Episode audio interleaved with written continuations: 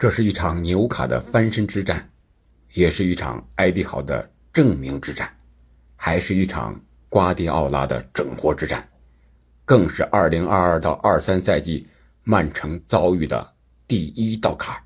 这就是纽卡在主场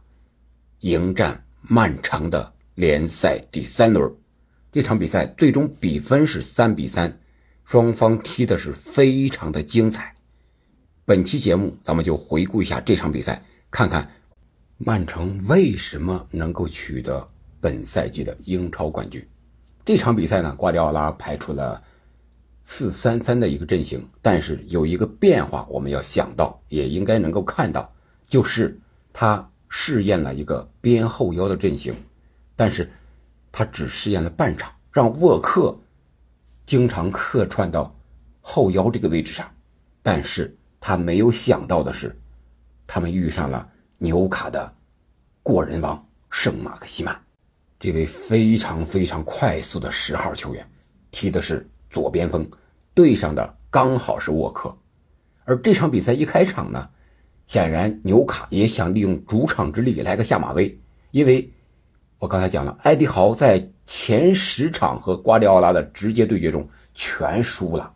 你想一想，他能不为自己证明吗？所以说上来就猛抢、疯抢，结果没抢几分钟，抢不下来，还让曼城进了一个球。这个球进的可以说非常的瓜迪奥拉，是碧玺在边路回扣之后，左脚往里吊中，然后哈兰德。拉开空档，插上的京多安无人盯防之下，左脚停球，右脚射门。你想一想，在禁区之内，点球点附近还有这么大的空间，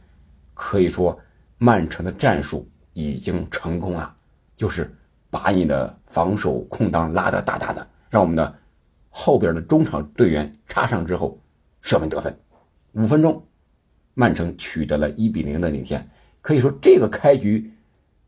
非常的完美了，但是好景不长呀，也可以说是十分钟之后吧，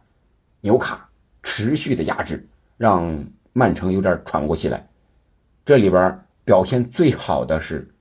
出任首发中锋的啊中后卫的阿克，这场比赛他在下场之前是高阶抵挡，包括有这个门前的封堵，让曼城的后防没有告破，可是。纽卡的持续高压，让阿克的身体受不了了。第十八九分钟的时候，阿克的大腿肌肉就有点拉伤。然后二十一分钟的时候，无奈之下，让卢本迪亚斯替换下场。也就是阿克下场没几分钟，二十九分钟，圣马克西曼突破沃克的防守。可以说，沃克这个时候是在后腰位置去防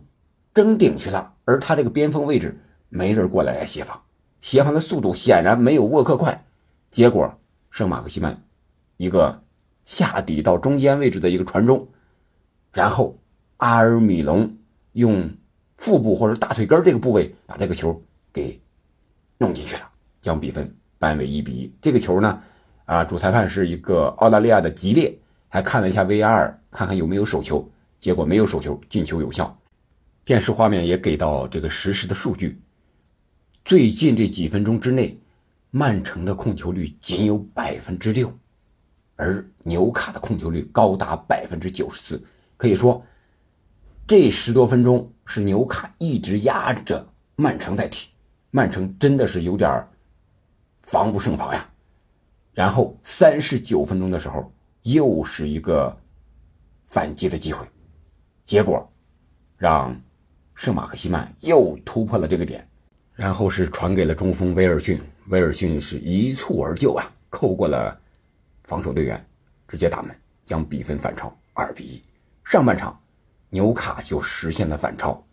这个在曼城来说是不多见的。我在考虑，瓜迪奥拉为什么让沃克来打边后腰这个位置？可能瓜迪奥拉在想，沃克的速度快，如果他失误，他回防能够有时间。但是没有想到的是，他碰上了速度更快的马克西曼呀，而且前面加了一个“圣”字圣马克西曼，这是英超的过人王，所以说这个战术并不成功。下半场呢，瓜迪奥拉适时的做出调整，让沃克老老实实的打在边后卫的位置上，而是很少压上去了。这样一个四三三，还是把比分扳回来了，但是并不是那么的好扳呀。上半场、下半场一开场，纽卡还是持续的压制着曼城，啊，第五十二分钟的时候，哈兰德有一个精彩的射门，只可惜右脚射门打在了。立柱上，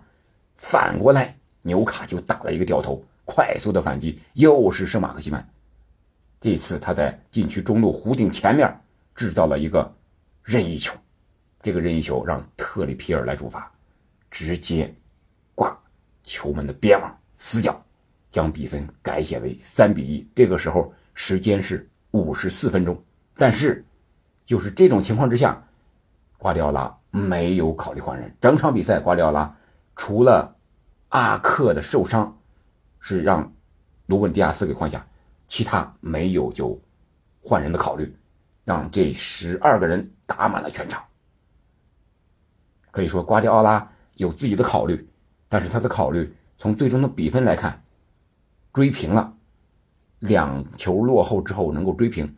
可以说是一个不错的结果了。第六十分钟的时候。他们利用一次快发角球的机会，由丁丁德布劳内传给禁区后点的罗德里，罗德里做给禁区中央的哈兰德，哈兰德在禁区之内大力抽射破门，将比分追为二比三。没过几分钟，丁丁又发神威，这次是传给了禁区之内的碧玺，这个球传球真的是上帝视角，当然也有一些运气的成分。当时丁丁在。前场拿球看似平淡无奇，突然之间一个脚腕的倒传直塞进了禁区之内，球还碰了威洛克的两腿之间，碰了一下，然后正好来到了前插的碧玺的脚下，碧玺停球晃过门将波普，将球打进，比分定格为三比三。这场比赛，纽卡的守门员波普可以说是高阶抵挡，扑出了至少有那么四五次曼城的威胁球。或者说是必进之球，要不然纽卡是赢不下这场比赛的。最终的比分是三比三，但是整体来说还是曼城技高一筹。为什么呢？因为纽卡的跑攻战术对球员体能的要求太高了，你必须全场比赛都保持这么极高的专注度，而且还有速度，对于球员来讲是不可能完成的。所以说，他们只可能在某一个时间段打出高水平的比赛，其他时间还是更加传控能力更强的曼城占据的优势。这场比赛我们可以看到，瓜迪奥拉在试验一些战术，在搞一些科研，比如说边后腰时候的沃克是谁更合适？显然这场比赛看沃克他的技术能力不足以打到边后腰这个位置上。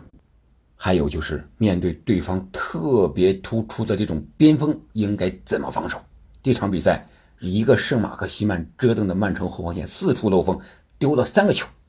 这个可能是给瓜迪奥拉漫长赛季带来了一个启示。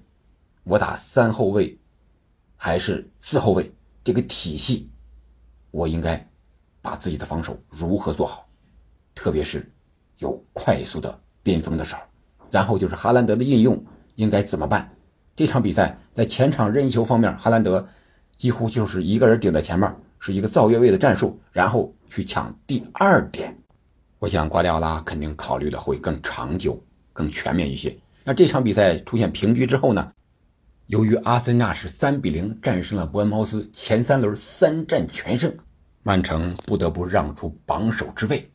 好的，预知后事如何，咱们明天再说。感谢您的收听，我们下期再见。